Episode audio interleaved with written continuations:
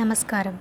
ஸ்ரீயப்பதியான எம்பெருமானின் கல்யாண குணங்களை வாயினால் பாடி மனத்தினால் சிந்தித்திருப்பது எம்பெருமானுக்கு பேருவப்பை அளிக்கும் என்பதாலே ஆழ்வார்கள் ஆச்சாரியார்கள் எப்பொழுதும் எம்பெருமானின் கல்யாண குணங்களிலே ஆழ்ந்திருந்தனர். இப்படி இருக்கும் ஆச்சாரியர்களில் சிரேஷ்டரானவர் நிகமாந்த வேதாந்த தேசிகன். சிறந்த சிஷ்யனுமாய் சிறந்த ஆச்சாரியனுமாய் பன்மொழிகளில் தேர்ச்சி பெற்று நூற்றி இருபதற்கும் மேற்பட்ட கிரந்தங்களை விசிஷ்டாத்வைதத்திற்கு அளித்த ஆச்சாரிய சார்ம பௌமரை பற்றி நீச்சனான அடியேன் பேச விளைகிறேன். அடியேனிடத்தில் சொற்குற்றம் பொருட்குற்றம் உச்சரிப்பு குற்றம் இருப்பின் க்ஷமிக்குமாறு பிரார்த்தித்துக் கொள்கிறேன். ஸ்ரீமான் வேங்கடநாதார்ய கவிதார்க்கிக கேசரி வேதாந்தாச்சார்யவர்யோ மே சந்நிததாம் சதா க்ருதி. நம் பாரத தேசத்தில் அநேக மகனியர்களின் பிறப்பு எப்பொழுதுமே முன்பே கணிக்கப்பட்டு விடுகிறது. இதை ப்ராஃபஸி என்று கூறுவார்கள். இப்பொழுது கூட நாஸ்டடாமஸ் ப்ராஃபஸி என்று கூறுவதுண்டு. பின்னால் நடப்பதை நாஸ்டடாமஸ் முன்பே கணித்திருந்தார் என்று.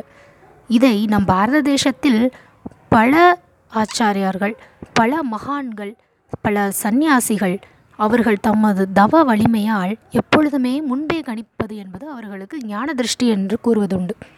அப்படி உதாரணத்திற்கு ஸ்ரீமத் பாகவத புராணத்தில் சுகப்பிரம்மம் நம் ஆழ்வார்களின் பிறப்பை முன்பே கணித்திருந்தார்.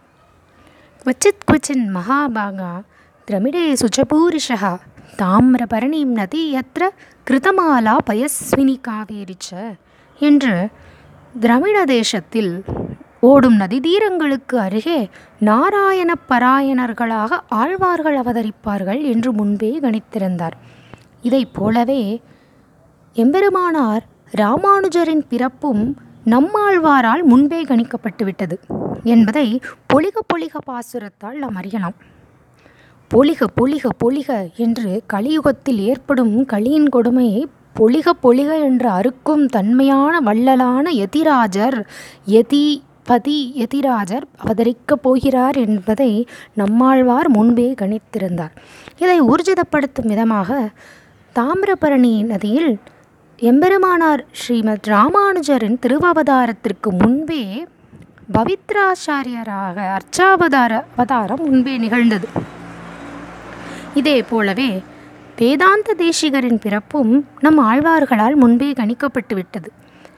திருமங்கையாழ்வார் திருநெடுந்தாண்டகத்தில் முளைக்கதிரை குறுங்குடியுள் என்னும் பாசுரத்தில்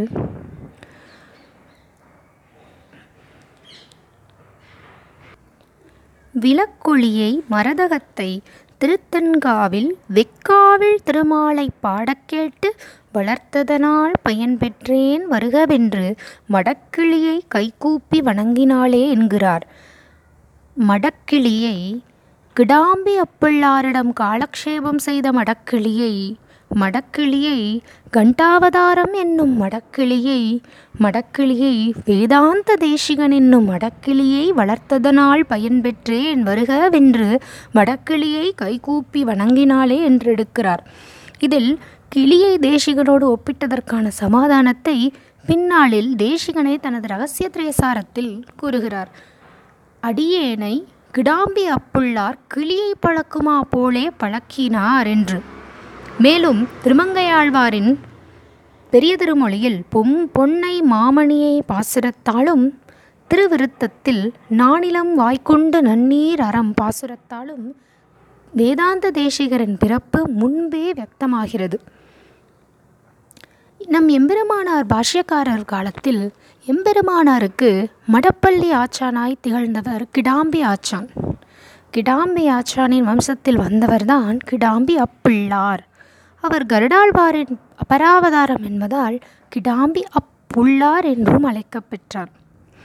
அவருடைய தங்கை தோதாரம்மை தோதாரம்மைக்கு திருமண ஏற்பாடு செய்ய வேண்டும் என்ற எண்ணத்தோடு அண்ணன் இருந்தார்.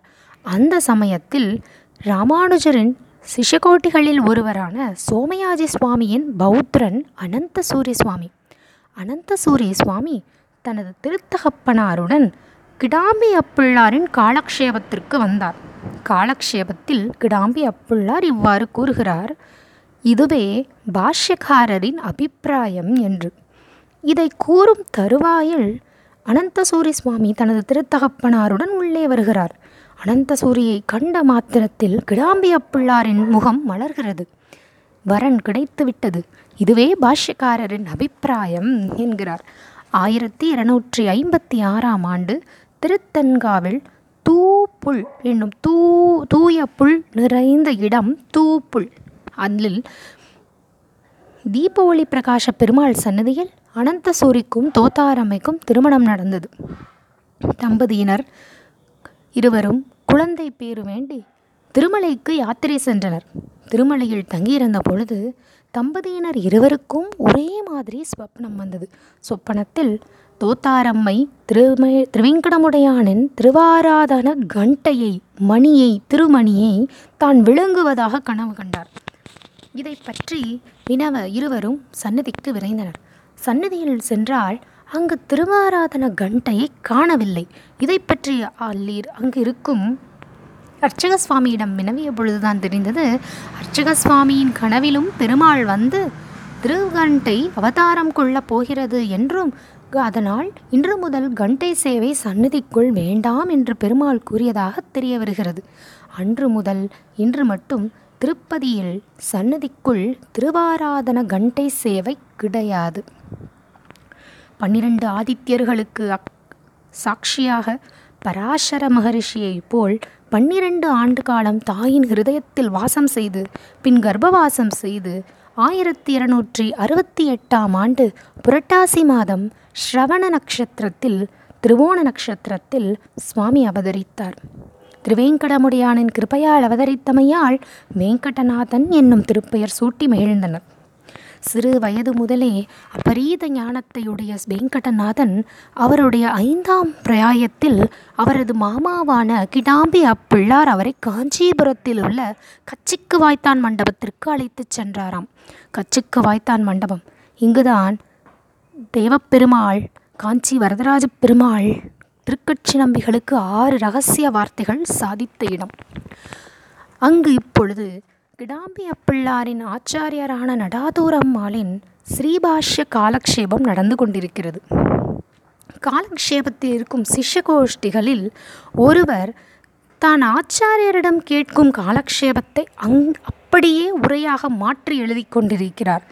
கேட்பதை உரையாக மாற்றுவதால் அந்த உரைக்கு பெயர் ஸ்ருத பிரகாஷிகா. அதை எழுதுபவர் யார் என்றால் நம் கூர்த்தாழ்வாரின் கொள்ளுப்பேரனும் வேதவியாச பட்டரின் பேரனுமான சுதர்சன சூரி சுவாமிகள். இந்த காலக்ஷேபத்திற்குள் கிடாம்பி அப்பிள்ளாரும் வேங்கடநாதனும் பிரவேசிக்கிறார்கள். வேங்கடநாதனின் திருமுகத்தை கண்ட மாத்திரத்தில் நடாதூர் அம்மாள் காலக்ஷேபத்தை சற்று நிறுத்திவிட்டு வேங்கடநாதனின் தேஜஸை சற்று உற்று நோக்குகிறார். இத்துணை தேஜஸுடைய குழந்தை, இத்துணை ஜாஜ்வல்யத்துடைய கூடிய குழந்தையா, யார் இது என்பன பற்றி கிடாம்பி அப்பிள்ளாரிடம் வினவுகிறார். பின்பு தான் நிறுத்திய காலக்ஷேபத்தை மீண்டும் தொடங்குவதற்காக சிஷ்யர்களிடம் தான் எங்கு விட்டோம் என்று கேட்டாராம். யாருக்கும் தெரியவில்லை. ஏன், ஒரே எழுதி கொண்டிருந்த சுதர்சன சூரிய சுவாமிக்கோ வேங்கடநாதனின் தேஜஸை கண்ட மாத்திரத்தில் தான் உரை எழுதுவதை நிறுத்திவிட்டாராம். அப்பொழுது அந்த சபையில் அந்த சிறு குழந்தையானது தனது திருவாய் மலர்ந்து பதே பராசர சத்தம் என்றதாம். உடனே ஆச்சரியத்து போன நடாதூர் அம்மாள் குழந்தையை வாரி அணைத்து கொண்டு மங்களாசாசனம் பாடினாராம். வேங்கடநாதா அனைத்து கல்யாண குணங்களையும் பெற்று வாக்சாதுரியத்துடன் பிரமதவாதிகளை ஓடச் செய்து விசிஷ்டாத்வைத்தத்தை ரட்சிப்பாய் காத்தருள்வாய் என்று மங்களாசாசனம் செய்தாராம். வேங்கடநாதனுக்கு ஏழு வயதானது. நடாதூர் அம்மாளின் திருவுள்ளப்படி திரு கிடாம்பி அப்பிள்ளார் அவரே அவருக்கு ஆச்சாரியரானார். பரண்யாசம் உபநயனமானது பரண்யாசமானது. அவருடைய இருபதாவது வயதிற்குள் நால்வகை வேதங்கள், ஆறு வேத அங்கங்கள், இரண்டு இதிகாசங்கள், உபனிஷத்து, பதினெட்டு புராணங்கள், பன்மொழி ஞானம், கவி பாடுவது என்று அனைத்திலும் கற்றுத் தேர்ந்தார். அவருடைய இருபதாவது வயதில் கனக்கவல்லி என்னும் அம்மையாருடன் திருமணம் நடந்தது. பின் தனது தாய் மாமாலும் ஆச்சாரியருமான கிடாம்பி அப்பிள்ளார் அவருக்கு கருட மந்திரத்தை உபதேசம் செய்தார். தனது வாக் சாதுரியத்தால் காஞ்சிபுரத்தில் எப்பொழுதெல்லாம் பிரமதவாதிகளின் தலை ஓங்குமோ அவர்களுடன் வாதப்போர் செய்து விசிஷ்டாத்வைதத்தை ரட்சித்து கொண்டிருந்தார் சுவாமி. ஒரு நாள் தனது ஆச்சாரியார் பரமபதித்து விட்டார். ஆச்சாரியாரும் இல்லாத இடத்தில் இருக்க மனமொட்டாமல் மன அமைதி வேண்டி திருவகீந்திரபுரம் சென்றார் சுவாமி. திருவகீந்திரபுரத்தில் கருட நதியில் தீர்த்தமாடிவிட்டு தெய்வநாயக பெருமாளை மனமுருகி பிரார்த்தித்துவிட்டு அருகில் இருக்கும் ஔஷதகிரி மலையில் சென்று பகவத் தியானத்தில் ஆழ்ந்திருந்தார். அப்பொழுது ஒரு கருட பட்சியானது அவரின் அருகில் வந்து சப்தம் செய்து கொண்டிருந்ததாம். கருட பட்சியை கண்ட மாத்திரத்தில் தனது ஆச்சாரியாரின் கருடாவ அவதாரமான தனது ஆச்சாரியார் நினைவுக்கு வர அவர் உபதேசித்த கருட மந்திரத்தை தானும் பிரார்த்தித்து கொண்டிருந்தார். அந்த சமயத்தில் ஒரு வெள்ளை நிற அஸ்வமானது அவரின் அருகில் வந்து ஹலஹலா ஹலஹலா ஹலஹலா ஹலஹலா என்று சப்தம் செய்ததாம். அதை கண்டதும் சற்று மனக்குழப்பத்துடன் தனது பிராச்சாரியாரான நடாதூர் அம்மாளை தியானித்தார். நடாதூர் அம்மாளை பிரார்த்தித்தவுடன் அவருடைய ஆச்சாரியாரான எங்களாழ்வானை நினைத்தார். எங்களாழ்வானின் ஊரான திருவெள்ளரை நினைவுக்கு வந்தது. திருவெள்ளரை நினைத்தவுடன் அங்கு கோயில் கொண்டிருக்கும் புண்டரிகாட்ச பெருமாளை நினைத்தாராம். புண்டரிகாட்ச பெருமாளை நினைத்த மாத்திரத்தில் நம் ஆழ்வாரின் பாசுரமும் நினைவுக்கு வந்தது. பசையில் நான் மறை கெடுத்தம் மலரயற்கருளி முன்பரிமுகமாய் முன்பரிமுகமாய் பரிமுகனான ஹயக்ரீவ பெருமாளை மனமார தியானித்தார்.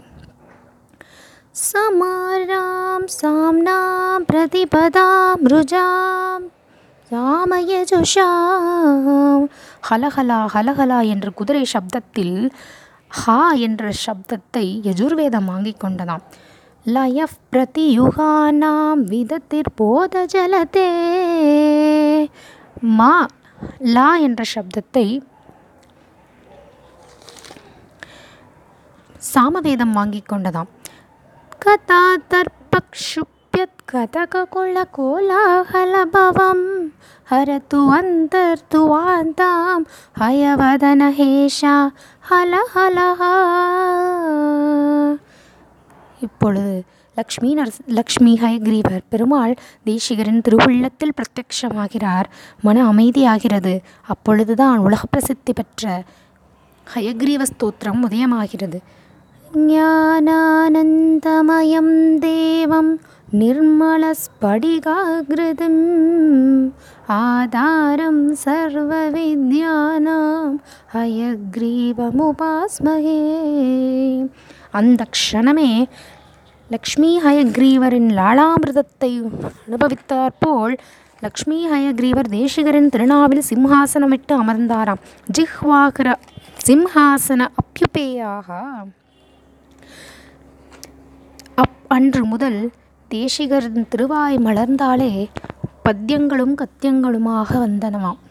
பின்னாளில் தேசிகரின் திருக்குமாரனான குமாரநயன பரதாச்சாரியர் சுவாமிகள் தமது மடப்பள்ளி ஆச்சானுக்கு இந்த ஹயக்ரீவ ஸ்தோத்திரத்தை உபதேசம் செய்தார். அவர் இந்த ஸ்தோத்திரத்தை கொண்டு அத்வைதவாதிகளின் வாதத்தை வென்று திரும்பியதால் பிரதிவாதி பயங்கர அன்னங்காச்சாரியார் என்ற பெயரை பெற்றார். இந்த பிரதிவாதி பயங்கர அன்னங்காச்சாரியாரே பின்னாளில் திருவேங்கடமுடையானுக்கு வெங்கடேஷ சுப்பிரபாதத்தை எழுதியவர். தே வேதாந்த தேசிகனுக்கு நம்மாழ்வார் அன்னப்பக்ஷியை தூதுவிட்டது போல் அஞ்சிரிய மடனாரா என்னும் பாசுரத்தில் அன்னப்பக்ஷியை தூதுவிட்டது போல் தானும் தூதுவிட வேண்டும் என்று எண்ணினார். அதற்காக ஒரு தூத காவியத்தை எழுதினார். அதற்கு அவர் எடுத்துக்கொண்ட கட்டம் ஸ்ரீராமாயணத்தில் சக்கரவர்த்தி திருமகனரான ராமபிரான் பிராட்டி இருக்கும் இடம் அறிந்த பிறகு அந்த ஒரு பொழுது அவருக்கு நேரம் கழியவே இல்லா இல்லையாம் தூக்கமே பிடிக்கவில்லையாம். பிராட்டியை எப்பொழுது காணப்போகிறோம் என்ற எண்ணத்திலே இருந்தாராம்.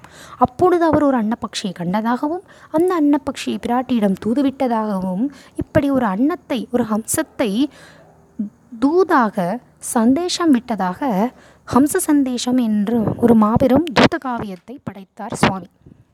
பரகால நாய்க்கி பராங்குஷ நாய்க்கியைப் போல் தானும் நாய்க்காபாவத்தில் பெருமாளை அனுபவிக்க எண்ணி தெய்வநாயக பெருமாள் மீது ஒரு சதகம் பாடினார். அது என்னவென்றால், அதற்கு ஒரு உபாயத்தை கண்டுபிடித்தார். நாயிகாபாவத்தில் பாடுவதற்கு ஒரு உபாயத்தை கண்டார் சுவாமி. நாயிகாவாக மாறி பாட வேண்டுமென்றால் தன்னை ஸ்வரூபத்தில் நாயிகாவாக பாவித்து கொள்ள வேண்டும். அதற்கு என்ன செய்தாரென்றால், பிராச்சீன காலகட்டங்களில் பெண்கள் மட்டுமே பேசக்கூடிய ஒரு மொழியாக பிராகிருதம் இருந்தது. அந்த மொழியில் தேர்ந்த சுவாமி பிராகிருதத்தில் தேவநாயக பெருமான் மீது அச்சுத சதகம் என்ற ஒரு சதகத்தை பாடினார்.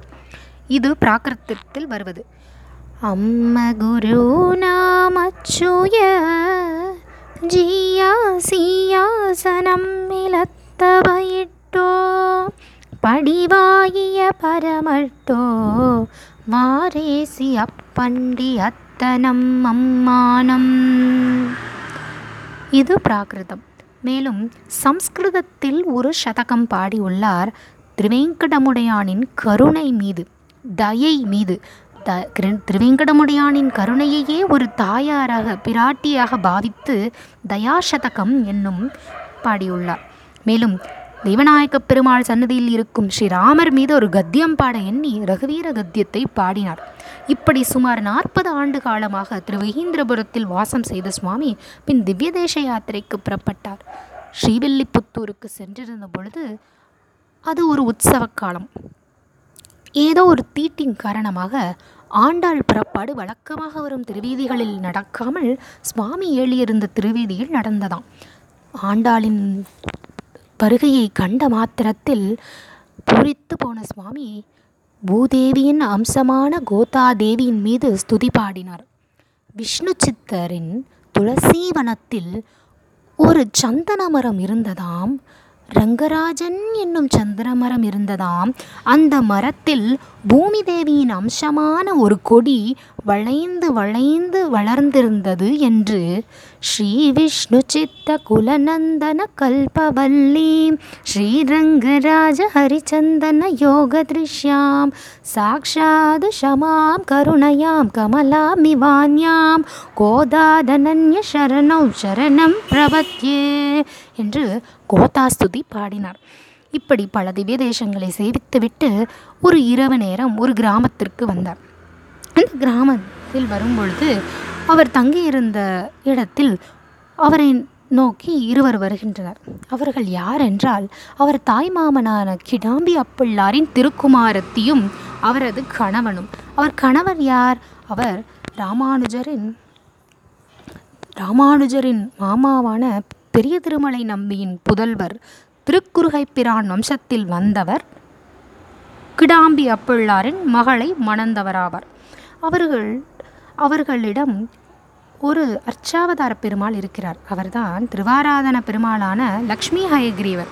இந்த லக்ஷ்மி ஹயக்ரீவரின் வரலாறு என்னவென்றால், ஒரு சமயம் எம்பெருமானார் ராமானுஜர் காஷ்மீரத்திற்கு சென்றிருந்த பொழுது பார்வதி தேவி மன்னிக்கவும் சரஸ்வதி தேவி தானும் பிரம்மனும் சே நித்தியமாக திருவாராதனம் செய்த லக்ஷ்மி ஹயக்ரீவரை ராமானுஜருக்கு கொடுத்தார்களாம். அந்த ரா அந்த ராமானுஜரால் நித்தியமும் திருவாராதனம் செய்யப்பட்டு வந்த லக்ஷ்மி ஹயக்ரீவர் பின்னாளில் திருக்குறுகை பிரானிடம் சென்றது. திருக்குறுகை பிரானும் தானும் தன் வம்சத்தாரும் பூஜித்து வந்து பின் அதை தேசிகனிடம் கொடுத்தனர். இப்பொழுது தேசிகர் கைக்கு அந்த லக்ஷ்மி ஹயக்ரீவ பெருமாள் வந்துவிட்டார். இப்பொழுது இரவு நேரம் ஆகிவிட்டது. பெருமாளுக்கு ஏதாவது அமிர்ஷை செய்ய வேண்டும் என்பதற்காக அருகிலிருக்கும் வயலிற்கு சென்றார். வயலின் முதலாளியிடம் ஒரு கைப்பிடி நெல் அல்லது கொள் கொடுங்கோல், பெருமாளுக்கு அம்சை செய்து விட வேண்டும் என்றார். அதற்கு அவரோ தானம் கொடுப்பதற்கு மறுத்துவிட்டார். அந்த முதலாளி ஏதும் கொடுப்பதற்கு இல்லை என்பதால் வெறும் நீரை பருகி நீரை மற்றும் தீர்த்த பிரசாதம் அம்சை செய்துவிட்டு தானும் நீரை பருகி கொண்டு மழகி தூங்கிவிட்டாராம் சுவாமி. அப்பொழுது பொழுது விடிந்தது. அந்த வயலின் முதலாளி ஓடி வந்து சுவாமியிடம், சுவாமி, எங்களின் வயலில் ஒரு குதிரை இரவு நேரமெல்லாம் மேய்ந்து கொண்டே இருந்தது என்று கூறினாராம். அப்பொழுது ஒரு பிடி நெல்லை எடுத்து வாருங்கள், இப்பொழுது அம்சை செய்ய வேண்டும் என்று கூறியவுடன் பிடி நெல்லை எடுத்து வந்தாராம். அம்சை செய்த பின் இப்பொழுது உங்கள் வில்லன் வயலில் போய் சென்று பாருங்களேன், என்ன நடந்திருக்கிறது என்று பார்க்கலாம் என்று கூறியவுடன் அவர் வயலெல்லாம் பொன்னாக மாறியிருந்ததாம். எங்கெல்லாம் குதிரை மேய்ந்திருந்ததோ அங்கெல்லாம் பொன்னாக மாறியிருந்ததாம். இப்படி ஹயக்ரீவரின் சுவாமியின் பிரபாவத்தை ஹயக்ரீவர் இப்படியெல்லாம் நடத்தி காட்டியதால் அந்த ஊர் அன்று முதல் பொன் விளைந்த களத்தூர் என்றானது. இப்படி பல விதேசங்களை செய்வித்துவிட்டு சுவாமி காஞ்சிபுரத்திற்கு வருகிறார். எங்கு சென்றாலும் வரதனை பார்ப்பதைப் போல் இல்லை என்பதை உணர் உணர்த்தும் சுவாமி வரதனிடம் சரணாகதி செய்ய வேண்டும் என்பதற்காக வரதனை நோக்கி ஓடுகிறார். வரதன் மீது அடைக்கலப்பத்து என்னும் கிரந்தத்தை சாதித்து சரணாகதி செய்கிறார். பின்பு தனது சொந்த ஊரான திருத்தன்காவில் இருக்கும் தீபாவளி பிரகாஷர் மீது சரணாகதி தீபிகா பாடுகிறார். காஞ்சிபுரத்தில் அருகில் இருக்கும் அட அஷ்டபுஜ பெருமாள் மீது அஷ்டபுஜாஷ்டகம் பாடுகிறார். பின்பு அங்கு இருக்கும் சொன்ன வண்ணம் செய்த பெருமாள் மீது வேகாசேது என்னும் கிரந்தத்தையும் சாதிக்கிறார். இப்படி பல திவ்ய அல் அங்கு இருக்கும் பெருமாளை எல்லாம் சேவித்து ஒரு நாள் காஞ்சிபுரத்தில் தனது கிரகத்தில் திண்ணையில் அமர்ந்து கொண்டிருக்கும் பொழுது சுவாமியின் திருவயிறானது திடீரென்று ஊதிக்கொண்டே சென்றதாம். அப்பொழுது சுவாமிக்கு அப்பொழுதுதான் புலப்பட்டது, அவரிடம் வாதத்தில் தோற்ற சந்நியாசி செய்த சூன்யத்தின் விளைவாக இப்படி ஏற் ஏற்பட்டிருக்கிறது என்பது. அப்பொழுது சுவாமி அந்த பெருமாளை தியானித்தார். எந்த பெருமாள் தனது பஞ்ச ஆயுதங்களையும் விடுத்து சர்வ பிரகரணாயுதனான தனது விரலை விர் நகங்களை கொண்டே ஆயுதமாக பயன்படுத்தினானோ அந்த பெருமாளை தியானித்தார். திருவேடுகையில் வீற்றிருக்கும் நிசிம்மனை நினைத்து காமாசி காஷ்டகம் பாடினார். ஸ்ருதினாம் உத்தரம் பாகம் வேகவத்யா சதக்ஷிணம் காமாத் அதிவ சஞ்சியாத் கச்சித அத்புத கேசரி விகஸ்வர நகஸ்வர சதஹிரண்ய பக்ஷஸ்தலி என்று கூறிக்கொண்டு தனது நகத்தால் அருகில் இருக்கும் சுவற்றை கீறினாராம்.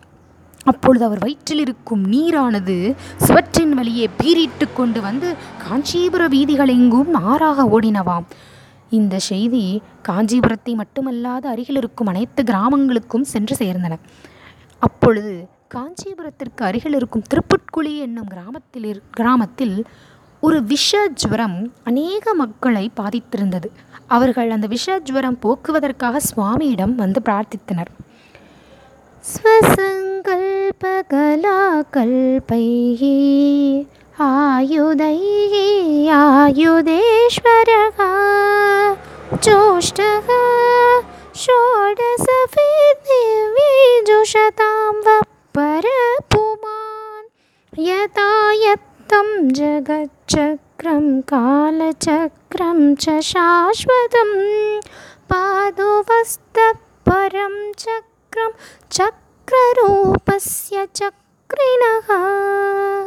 பதினாறு கைகளுடன் எழுந்தருளிய சக்கரத்தாழ்வாரே, சக்கரத்திற்குள் சக்கரமாயிருக்கும் நிசும்மா, இந்த மக்களின் தாபத்தை போக்கு, விஷஜுரத்தை போக்கு, தைரியத்தை கொடு என்று பிரதிபடஸ்யரே நிபீஷணபரகுணஸ்தோமபூஷண ஜதிபயஸ்தான தாரண ஜகதவஸ்தான காரண நிகில துஷ்கர்ம கர்ஷண நிகம சத்தர்ம தர்ஷன ஜய ஜய ஸ்ரீ சுதர்சன ஜய ஜய ஸ்ரீ சுதர்சனா. இப்படி ஷோடசாயுத ஸ்தோத்திரத்தையும் சுதர்சனாஷ்டகமும் பாடி அவர்களின் விஷஜுரத்தை சுவாமி போக்கினார். திருப்புட்குழி மக்கள் தங்கள் ஊர் திரும்புவதற்குள் அவர்கள் விஷஜுரம் குணமாகிவிட்டது. அவர்களின் விருப்பப்படி திருப்புட்குழியில் இருக்கும் விஜயராகவ பெருமாள் மீது பாட சுவாமியை அழைத்தனர். சுவாமியும் அவர்களுடன் சென்று விஜயராக ரணப்புங்கவனான விஜயராக பெருமாள் மீது பரமார்த்த ஸ்துதியை பாடினார்.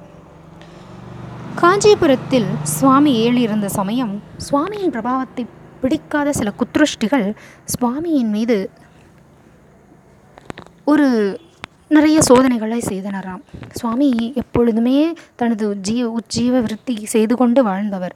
அவர் பிக்ஷைக்கு செல்லும் பொழுது யாராவது அவர் மீது இறக்கப்பட்டு தங்க நாணயங்களை கொடுத்தால் புழு புழு என்று கூறி அதை ஒரு குச்சியை கொண்டு கீழே போட்டு விடுவாராம். இப்படி இருக்கும் சுவாமி பிரபாவத்தை பிடிக்காத சில குத்ருஷ்டிகள் ஒரு பிரம்மச்சாரியை அவரிடம் அனுப்பினர். அந்த பிரம்மச்சாரி தனது திருமணத்திற்கு தனம் வேண்டி சுவாமியிடம் வந்தார். சுவாமியோ அவரை விறு விறு என்று தாயார் பெருந்தேவி தாயார் சன்னதிற்கு அழைத்துச் சென்றார். வேர்ல்டு பேங்க் தாயார் இவள் இருக்கும் முன்னிலையில் உதவியின்றி வந்தவனை வெறுங்கையில் அனுப்பலாகுமா என்று தாயார் மீதி ஸ்ரீஸ்துதி பாடினார். யஸ்யாம் யஸ்யாம் தக்ஷி விஷ்கரதே தேவி திருஷ்டி ஸ்வதீயாம் தஸ்யாம் தஸ்யாம் அஹ அஹமிகாம் தன்வதே சம்பதோஹா யோகாரம் பத்து வரிதமசை. இப்படி தாயார் மீது பாட பாட தாயாரின் முகம் மலரத் துவங்கியதாம். மலரத் துவங்கியதும் பொன் கட்டிகளெல்லாம் மாரியாக பொழிந்தனவாம். இப்படி இருந்தும் அந்த குதிருஷ்டிகளின் மனம் அடங்கவில்லை. சுவாமியின் மீது பாம்புகளை ஏவ விட்டனர். பாம்புகளெல்லாம் ஏவி விட்டனர். அப்பொழுது தனது ஆச்சாரியார் சொல்லிக் கொடுத்த கருட மந்திரத்தை கொண்டு கருட பஞ்சாஷத் பாடினார். பாடிய மாத்திரத்தில் வந்த பாம்புகளெல்லாம் அந்த வழியே திரும்பி சென்று விட்டனாமா. இப்படி இருக்க பா இதை கண்ட பாம்பாட்டி பயந்து போய் தானும் தன்னுடைய விருத்தி உஜ்ஜ விருத்திக்கு வளர்த்து கொண்டிருக்கும் இந்த பாம்புகளெல்லாம் கொண் சென்று விட்டால் தான் எப்படி பிழைப்பு நடத்துவது என்று கேட்டவன் அவருக்காக இறங்கி கருட தண்டகம் பாடினார். கருடமகில வேதனீடா திருடம் த்விஷத் பீட தோத்கண்டிதா குண்ட வைகுண்ட பீட்டி கிருதஸ்கந்த மீடே ஸ்வனீடா கதி பிரீத ருத்ராஷு கீர்த்தி ஸ்தனாபோக காட்டோபகூட ஸ்புரத் கண்ட விராத வேத வியாதவே பமான துவஜிஹ்வா கிருபா கல்ப விஷ்பாரியமான ஸ்படா வாட்டிகா ரத்ன ரோச்சிஷ்டடாராஜினி ராஜிதம் கல்லோலினி ராஜிதம். அஹீனா மஹீனா மஹீனாந்தகா என்று கூறியவுடன் அஹீனாம் என்றார் பாம்பு. கருடன் கருடன் வானத்தில் பறந்து சென்றும் கருடன் பாம்புகளை பிடித்து கொண்டு சுவாமியிடம் வந்து விட்டு சென்று விட்டனாம். இத்துணை பிரபாவத்தை உடைய சுவாமி காஞ்சி வரதனை நோ நோக்கி ஓடினார். வரதராஜ பெருமான் மீது வரதராஜ பஞ்சாஷத் மற்றும் ஹஸ்திகிரி மகாத்மியத்தை பாடினார். சுவாமியின் பிரபாவத்தை உலகறிய செய்ய வேண்டும் என்று வரதப்பெருமாள் எண்ணினாரோ என்னவோ, வரதப்பெருமாள் எப்பொழுதுமே தியாக தியாகராஜன் என்றே கூறலாம். குழந்தையை வளர்த்து கொடுத்தாற்போல் எம்பெருமானாரை வளர்த்து அரங்கனிடம் கொடுத்தார். இப்பொழுது தேசிகரையும் வளர்த்து அரங்கனிடம் கொடுக்கப் போகிறார். இதோ தேசிகரிடம் ஓலை வருகிறது. தேசிகருக்கு ஸ்ரீரங்கத்திலிருந்து ஒரு ஓலை வருகிறது. ஓலையில் ஸ்ரீரங்கத்தில் அத்வைத்தவாதிகளால் அத்யயன உற்சவம் தற்சமயமாக நிறுத்தப்பட்டிருந்தது. அது அவர்களோடு வாதப்போர் செய்வதற்காக தேசிகருக்கு அழைப்பு வந்திருந்தது. பரதப்பெருமாளை விட்டு பிரிய மனம் ஒட்டாமல் பிரியா விடை பெற்று சுவாமி ஸ்ரீபெரும்புதூர் செல்கிறார். ஸ்ரீபெரும்புதூரில் எம்பெருமானார் ராமானுஜர் மீது யதிராஜ சப்ததி பாடுகிறார். ராமானுஜரே எம்பெருமானரே, அடியேனும் தாங்களைப் போல தேவப்பெருமாளிடம் வளர்ந்து வரதனையே அண்டி அண்டி வளர்ந்து இப்பொழுது வரதனை விட்டு பிரிந்து அரங்கனிடம் செல்கிறேன். அடியேனுக்கு துணைவீர் துணை புரிவீராக என்று பிரார்த்தித்து கொண்டு தொண்டை நாட்டிலிருந்து சோழ நாட்டிற்கு புறப்படுகிறார். சோழ நாட்டிற்குள் நுழையும் பொழுதே ஏனோ ஒரு சிறு கலக்கமும் அச்சமும் சுவாமிக்கு இருக்கிறது. வடகாவிரி தாண்டுகிறார். இதோ சந்நிதிக்கு விரைகிறார். சந்நிதியில் அத்வைத்தவாதிகள் மூன்று விதமான வாதங்களை முன்வைக்கின்றனர். பிராமணர் அல்லாத அப்பிராமணர்கள் எழுதிய பிரபந்தங்களை சந்நிதிக்குள் சேவிக்கக்கூடாது. இரண்டாவது, தேவபாஷை அல்லாத தமிழ் மொழியில் பிரபந்தங்களை சேவித்தல் கூடாது. மூன்றாவது, இப்படிப்பட்ட உங்களது ராமானுஜ தர்ஷனமே தவறு என்று கூறினாராம். அந்த க்ஷணமே சுவாமி வெகுண்டெழுது எங்களது ராமானுஜ தர்ஷனத்தை தவறு என்று கூறுவதற்கு உமக்கென்ன தகு தகுதி இருக்கிறது? பிராமணர்களுக்கே மோட்சம் உரித்தானதா? தேவபாஷை அல்லாத தமிழ்மொழி என்று கூறுகிறீர்களே, எந்த பாஷையானாலும் பெருமாளை பாடிய எந்த பாஷையும் தேவபாஷையே. நாங்கள் தமிழில் இங்கு மட்டுமல்ல வைகுண்டத்திலும் தமிழிலே தமிழ் பல்லாண்டே பாடுவோம் என்று கூறி எமது ராமானுஜர் ஸ்ரீபாஷ்யத்தில் அத்வைத்தவாதிகளை பற்றி ஆ அத்வைத்தத்தை பற்றி ஆறு குற்றங்களை கூறியிருக்கிறார். அதை கொண்டு அடியேன் நூறு குற்றங்களை எடுத்து கூறுகிறேன். அடியேனது சததூஷணிக்கு பதில் கூறுங்கள் என்று சததூஷணியை எடுத்து விடுகிறாராம். அவர்கள் மிரண்டு போய் தங்களது தோல்வியை ஒப்புக்கொண்டு விடுகின்றனர். பிராமண அப்பிராமண வேறுபாட்டை கொண்டமையால் முதலில் திருப்பாணாழ்வார் இயற்றிய அமலநாதிபிரானுக்கே அடியேன் வியாக்கியானம் எழுதப்போகிறேன் என்று முனிவாகன போகனத்தை எழுதுகிறார். திருவாய்மொழிக்கு திரா திரமிட உபநிஷத்தான திருவாய்மொழிக்கு திரமிடோபனிஷத் தாத்பரிய ரத்னாவளி என்னும் கிரந்தத்தை சாதிக்கிறார். அப்பொழுது அந்த சமயத்தில் பெரிய பெருமாள் சந்நிதியிலிருந்து பூரண கும்ப மரியாதை வருகிறது. வே தேசிகருக்கு வேதாந்தாச்சாரியா என்ற பட்டத்தை பெரிய பெருமாள் கொடுக்கிறார். பின்பு மஞ்சள் காப்புடன் பூரண கும்ப மரியாதை தாயார் சந்நிதியிலிருந்து வருகிறது. சர்வதந்திர ஸ்வதந்திரர் என்ற பட்டத்தை தாயார் கொடுக்கிறார். மாஸ்டர் இன் ஆல் ஆர்ட்ஸ் சர்வதந்திர ஸ்வதந்திர. சுவாமி பெருமாளை சேவிக்கு விரைந்து ஓடுகிறார். அதிகம் சயன பெருமாளை சேவித்திராத சுவாமி என்று நம் பெரிய பெருமாளை சேவித்த மாத்திரத்தில் பெரிய பெருமாளின் திருமேனி அழகில் லயத்து போய் திருமணத்தூண்களை இறுக்கி பற்றி கொண்டு அங்கேயே சோபாயில் ஆழ்கிறார். அப்பொழுது சுவாமி இன்னொன்று கிரந்தத்தை எழுதுகிறார். பகவத் தியான சோபானம் என்ற கிரந்தம் உருவாகிறது. இப்படி பெருமானின் கல்யாண குணங்களிலேயே ஆழ்ந்து லயந்து கிரந்தங்களை சாதித்து கொண்டிருக்கும் சுவாமியின் மீது ஒரு கவி போட்டிக்கு அழைக்கிறார். என்ன போட்டி என்றால், ஒரு ஜாமத்தில் மூன்றே மணி நேரத்தில் மூன்றே மணி நேரத்தில் பெருமாளின் திருவடியை பாட வேண்டும். சுவாமி சொல்லுகிறார், திருவடியை பாடுவதற்கெல்லாம் அடியேனுக்கு ஞானமில்லை, திருவடி கீழ் இருக்கும் திருப்பாதுகையை பற்றி வேண்டுமென்றால் பாடுகிறேன் என்று கூறி மூன்றே மணி நேரத்தில் ஆயிரத்தி எட்டு ஸ்லோகங்கள் திருப்பாதுகையை பற்றி பாடுகிறார். அதுவே பாதுகா சகஸ்ரம் என்றானது. அப்பொழுது அது அந்த சமயம் பெரிய பெருமாளிடமிருந்து இன்னொரு மரியாதையும் வருகிறது. கவிதார்க்கிக சிம்மம் கவிதார்க்கிக கேசரி என்ற பட்டம். பாருங்கள், அச்சத்துடன் சற்று குழப்பத்துடன் சோழ நாட்டிற்குள் நுழைந்த சுவாமியை அச்சத்தை போக்கி சததூஷணியை தொடுக்கச் செய்து வாதத்தில் வெல்லச் செய்து மூன்று பட்டங்களை கொடுத்த நம் அரங்கனின் கருணையை என்னவென்று கூறுவது? ஸ்ரீரங்கம் இழந்த சோபையை பெற்றது. நின்ற உற்சவங்கள் மீண்டும் துவங்கியன. கலகலவென்று எல்லாம் ஆகிற சமயம் வடநாட்டில் இருக்கும் துலுஷ்கர்கள் வடநாடு கடந்து கர்நாடகம் கடந்து தமிழகத்தில் சோமநாதபுரம் என்று கூறப்படும் சமயபுரத்திற்கு அருகில் வந்துவிட்டனர் என்ற செய்தி ஸ்ரீரங்கத்திற்கு எட்டிவிட்டது. அப்பொழுது இதை கேட்டவுடன் பன்னிரெண்டாயிர வீர வைஷ்ணவர்கள் கைகளை கோர்த்து மனிதச் சங்கிலியாக கோவிலை ரட்சிக்க கிளம்பினராம். சுவாமிகளான வேதாந்த தேசிகர் பிள்ளைலாச்சாரியார் சுவாமி பெருமாளையும் தாயாரையும் ரட்சிப்பதற்காக கிளம்பினர்.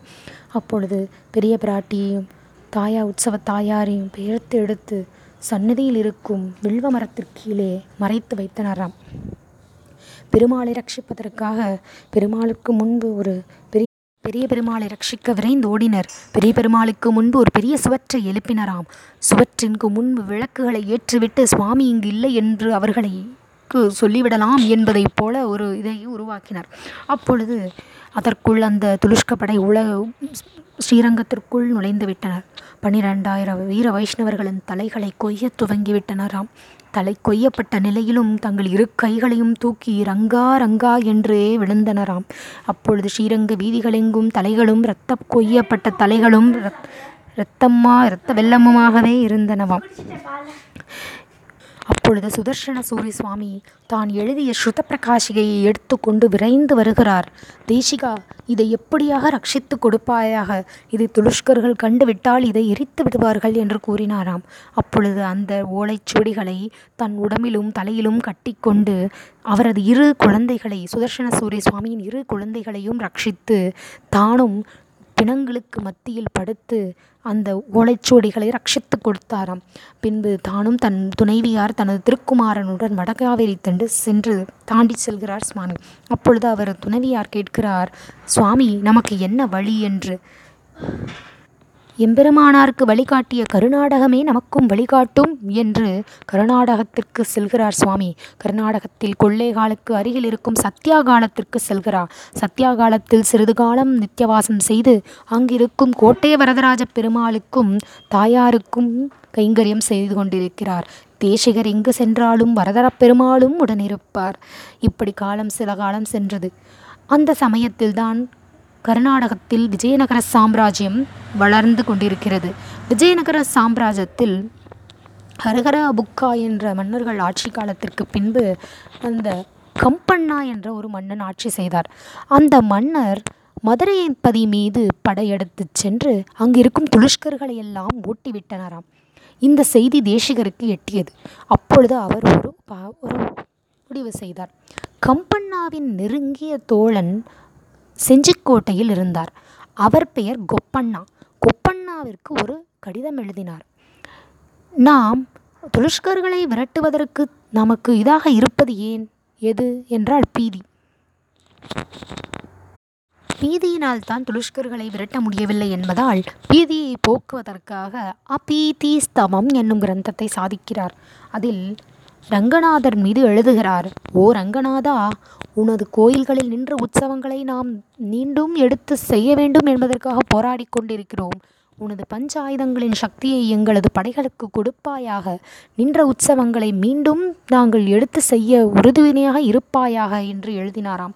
இதை கண் படித்த மாத்திரத்தில் உத்வேகத்துடன் கொப்பண்ணா படை திரட்டி எஞ்சியிருந்த துலுஷ்கர்களை விரட்டிவிட்டார். சுவாமி பெரிய பெருமாளை சேவிக்கும், பெரிய பெருமாளை ரட்சிக்கும் பொழுது சுவற்றை எழுப்பினார்கள் என்று கூறினேன் அல்லவா? அப்பொழுது பெரும் உற்சவ பெருமாள்களை பெருமாளையும் உபயநாச்சிமாரையும் தனது தள்ளாத வயதில் தொன்னூற்றாறு வயதில் பிள்ளைலோகாச்சாரியார் தோளுக்கினியானில் ஏலப்பண்ணி கொண்டு மதுரையின் அருகில் இருக்கும் ஜோதிஷ்குடிக்கு விரைந்து அங்கு பெருமாளை வைத்து ரட்சித்தார். பின்பு ஒரு கால ஒரு வருட காலத்திற்கு பின் அவர் வைகுண்ட பதவி அடைந்த பின் அவரது சிஷ்யர்கள் துலுஷ்கர்களிடமிருந்து ரட்சிப்பதற்காக பெருமாளை அங்கிருந்து திருமாலிருஞ்சோலை, திருக்கோஷ்டியூர், செஞ்சிக்கோட்டை, திருப்பதி என்று எடுத்து சென்று பெருமாளை ஏலப் பண்ணி கொண்டு பெருமாளை ரட்சித்து வந்தனராம். இப்படி சுமார் நாற்பது ஆண்டு காலமாக கோவிலில் ஸ்ரீரங்க கோவிலில் உற்சவம் நின்றுவிட்டது. தாயாரை மறைத்து வைத்து விட்டனர் அல்லவா? இந்த நாற்பது ஆண்டு காலகட்டத்திற்குள் புதுசாக ஒரு தாயாரை செய்து நிர்மாணம் செய்து விட்டனர். அதனாலே தான் ஸ்ரீரங்கத்தில் இருக்கும் பிராட்டி சன்னதியில், ரங்கநாயகி தாயார் சன்னதியில் மூன்று தாயார் இருப்பார்கள். ஒன்று உற்சவ தாயார், மூலவ தாயாரை இரண்டு தாயார் இருப்பார்கள். அது ஒன்று துலுஷ்க படையெடுப்புக்கு முன் இருந்த பழைய தாயார், இன்னொன்று துலுஷ்க படையெடுப்புக்கு பின் ஊரில் இருப்பவர்கள் சேர்ந்து நிர்மாணம் செய்து இன்னொரு தாயார், பிரதிஷ்டையை செய்து இன்னொரு தாயார். இப்படி நாற்பது ஆண்டு காலம் கழி இடையில் இத்தனை போராட்டங்களாக இருந்தது. அதற்குள் விஜயநகர சாம்ராஜ்யத்தின் படையெடுப்பின் காரணமாக தேசிகர் செய்த முயற்சி, கொப்பண்ணா எஞ்சி இருந்த துலுஷ்கர்களை விரட்டினார். அப்பொழுது திருப்பதியில் இருந்த பெருமாள், உற்சவ பெருமாள் உபயநாச்சிமார்களை அழைத்து ஸ்ரீரங்கத்திற்கு ஏலப்பண்ணினார்கள். நின்றிருந்த உற்சவத்தை மீண்டும் துவக்கினார்கள். இதற்கிடையில் விஜயநகர சாம்ராஜ்யத்திலிருந்து பல தடவை சுவாமிக்கு அரசகவியாகுவதற்கு அழைப்பு வந்ததாம். அப்பொழுதெல்லாம் வரதனை பாடிய நாவு எந்த மனிதனையும் பாட ஆகாது என்று ஒதுக்கிவிட்டார். எத்தனை முறை வந்தாலும் அதை அவர் எதுவும் ஏற்றுக்கொள்ளவே இல்லை. அவர் கடைசி காலம் மட்டும் எளிமையாக வாழ்ந்து கொண்டவர். உச்சவிருத்தி மாத்திரம் செய்து கொண்டு மிகவும் எளிமையாகவே தனது வாழ்வை நடத்தி கொண்டிருந்தார். சுவாமிக்கு இப்பொழுது தொன்னூற்றி எட்டு நூறு அருகில் இருக்கும். அப்பொழுதுதான் ஸ்ரீரங்கத்திற்கு பெருமாள் ஏல பண்ணிவிட்டார்கள் என்ற செய்தி அறிந்தவுடன் ஸ்ரீரங்கத்திற்கு புறப்பட்டார். அப்பொழுது எத்தனையோ கிரந்தங்கள் பல மொழிகளில் சாதித்து விட்டோம், இப்பொழுதாவது சரணாகதி தத்துவத்தை பற்றி சாதிக்க வேண்டும் என்று ரகசிய திரயசாரம் என்றும் கிரந்தத்தை சாதித்தார். சுவாமிக்கு நூற்றி ஒரு வயதாகிவிட்டது. தனது தள்ளாத வயத்தில் வரத பெருமாளை தியானித்து, எம்பெருமானாரை தியானித்து, அரங்கனை தியானித்தார். தனது திருவ திருமுடியை தனது திருக்குமாரனான வரதநாயனாச்சாரியார் அடியில் வைத்தார். தனது திருவடியை தனது சிஷ்யரான சர்வதந்திர சுதந்திரஜியர் மடியில் வைத்து வரதனை தியானித்து, அரங்கனை தியானித்து, எம்பெருமானரை தியானித்து, தனது ஆச்சாரியாரான கிடாம்பி அப்பிள்ளாரை தியானித்து, தனது பிராச்சாரியாரான நடாதூர் அம்மாளை தியானித்து பரமபதம் அடைந்தார். சுவாமி சம்ஸ்கிருதம், தமிழ், பிராகிருதம், தமிழும் சம்ஸ்கிருதமும் கடன் கலந்த மணிப்பிரவாள நடை என்று பன்மொழிகளில் நூற்றி இருபதற்கும் மேற்பட்ட கிரந்தங்களை விசிஷ்டாத்வைதத்திற்கு அளித்துள்ளார். விசிஷ்டாத்வைத தத்துவத்தையே ஒரு நாடக ரூபத்தில் சங்கல்ப சூரியோதயம் என்ற ஒரு கிரந்தத்தை சாதித்துள்ளார். இப்படி நாடக ரூபத்தில் ஒரு கிரந்தத்தை கொடுத்த விசிஷ்டாத்வைதத்தில் இருக்கும் முதல் ஆச்சாரியரும் கடைசி ஆச்சாரியரும் இவரே. மேலும் ஒரு வைஷ்ணவன் உண்ணக்கூடிய உணவு முறையை பற்றி ஆகார நியமம் என்ற ஒரு கிரந்தத்தை சாதித்துள்ளார். இப்படி சுவாமி செய் அனைத்து விதமான இதிலையும் சே கிரந்தங்கள் சாதித்திருக்கிறார். இப்படிப்பட்ட ஆச்சாரிய சார்ம பௌமரான மகாதேசிகனை பற்றி நம் மணவாள மாமணிகளின் அஷ்டதிக் கஜங்களில் ஒருவனான பிரதிவாதி பயங்கர மன்னங்காச்சாரியார் அவரை போற்றி சப்ததி ரத்னமாலிகா என்றும் கிரந்தத்தை சாதித்திருக்கிறார். மேலும் சோழசிம்ஹபுரத்தில் இருக்கும் தொடையாச்சாரியா சுவாமி இவரின் சததோஷணியை போற்றி சண்டமாருதம் ஒன்றை இயற்றுகிறார். இப்படி பல பல மகாச்சாரியார்கள் இவரின் இவர் சுவாமியை போற்றி பல கிரந்தங்களை சாதித்துள்ளனர். அப்படிப்பட்ட ஆச்சாரிய சார்ம பௌமரான மகாதேசிகன் எழுநூற்றி ஐம்பத் ஐம்பதாவது சம்பத்சரம் உலகமெங்கும் கொண்டாடி வருகி கொண்டாடப்பட்டு வருகின்றது. நாம் அனைவரும் மனமார சுவாமியை ஒன்று கூடி போற்றி மகிழ்வோம். கவிதார்க்கிக சிம்ஹாய கல்யாண குணசாலினே ஸ்ரீமத் வெங்கடநாதாய வேதாந்த குரவே நமக. அடியேன் ராமானுஜதாசி அடியேன் ராமானுஜதாசி.